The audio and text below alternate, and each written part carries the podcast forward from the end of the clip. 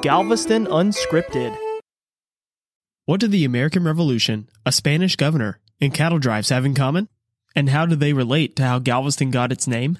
In 1776, at the beginning of the American Revolution, the American colonies were at war against the British, and Spain and France had heavy capital interests in North America, such as the land known as Florida and Louisiana. In order to keep the British from expanding their power and influence across North America, Spain and France started providing covert assistance to the colonies via the Mississippi River. The supplies provided were items such as muskets, gunpowder, lead, clothes, medicine, and even cattle. In 1777, Bernardo de Galvez became the governor of Spanish Louisiana. He ramped up Spain's assistance to the revolting American colonies. The support was covert and unofficial, but imperative to defeat Britain. In 1779, Spain officially declared war on England. Galvez used his position as governor to conduct military operations along the Gulf Coast. This was known as the Gulf Coast Campaign. The goal of this campaign was to drive the British out of the Mississippi Delta. Despite many of his ships and supplies being devastated by multiple hurricanes, Bernardo de Galvez successfully cleared the British forces from Baton Rouge, Natchez, Mobile, and Pensacola. Something to note about Galvez's army. It was formed of volunteers from New Spain, Cuba, free black men from Texas and Louisiana, Native Americans, and German and Irish immigrants. It is recognized as one of the most diverse armies of the era.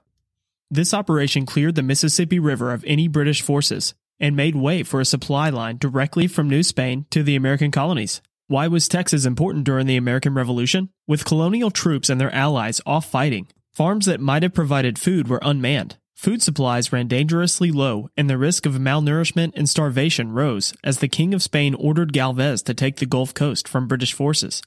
Leveraging his relationships and status as governor of Louisiana, Galvez requested Texas cattle from Mission San Antonio de Valero and La Bahia, or modern day Goliad.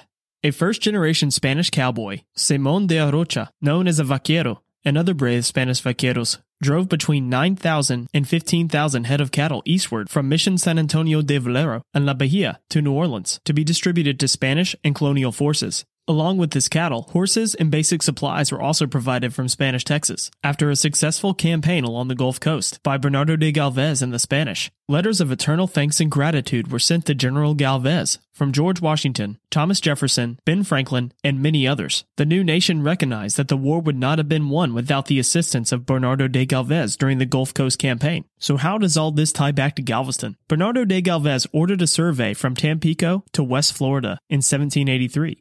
In 1786, the commander of the survey crew, Jose de Evia, named the bay north of the island Bahia de Galveston. The small island off the Texas coast was no longer known as San Luis, but as Galveston, in honor of Bernardo de Galvez.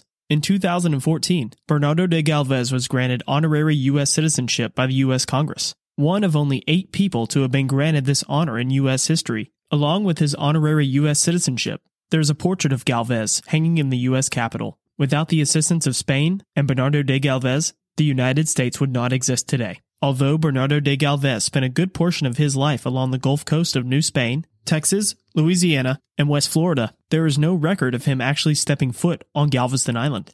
While you are exploring Galveston, you may find yourself driving down Avenue P. Avenue P is also known as Bernardo de Galvez, and along the seawall, between 21st and 19th Street, you will come across the Grand Galvez Hotel, which is also named in honor of Galvez. And there you have it. That's what the American Revolution, a Spanish governor, and cattle drives have in common. This is Galveston Unscripted. To dive into everything Galveston, check out visitgalveston.com.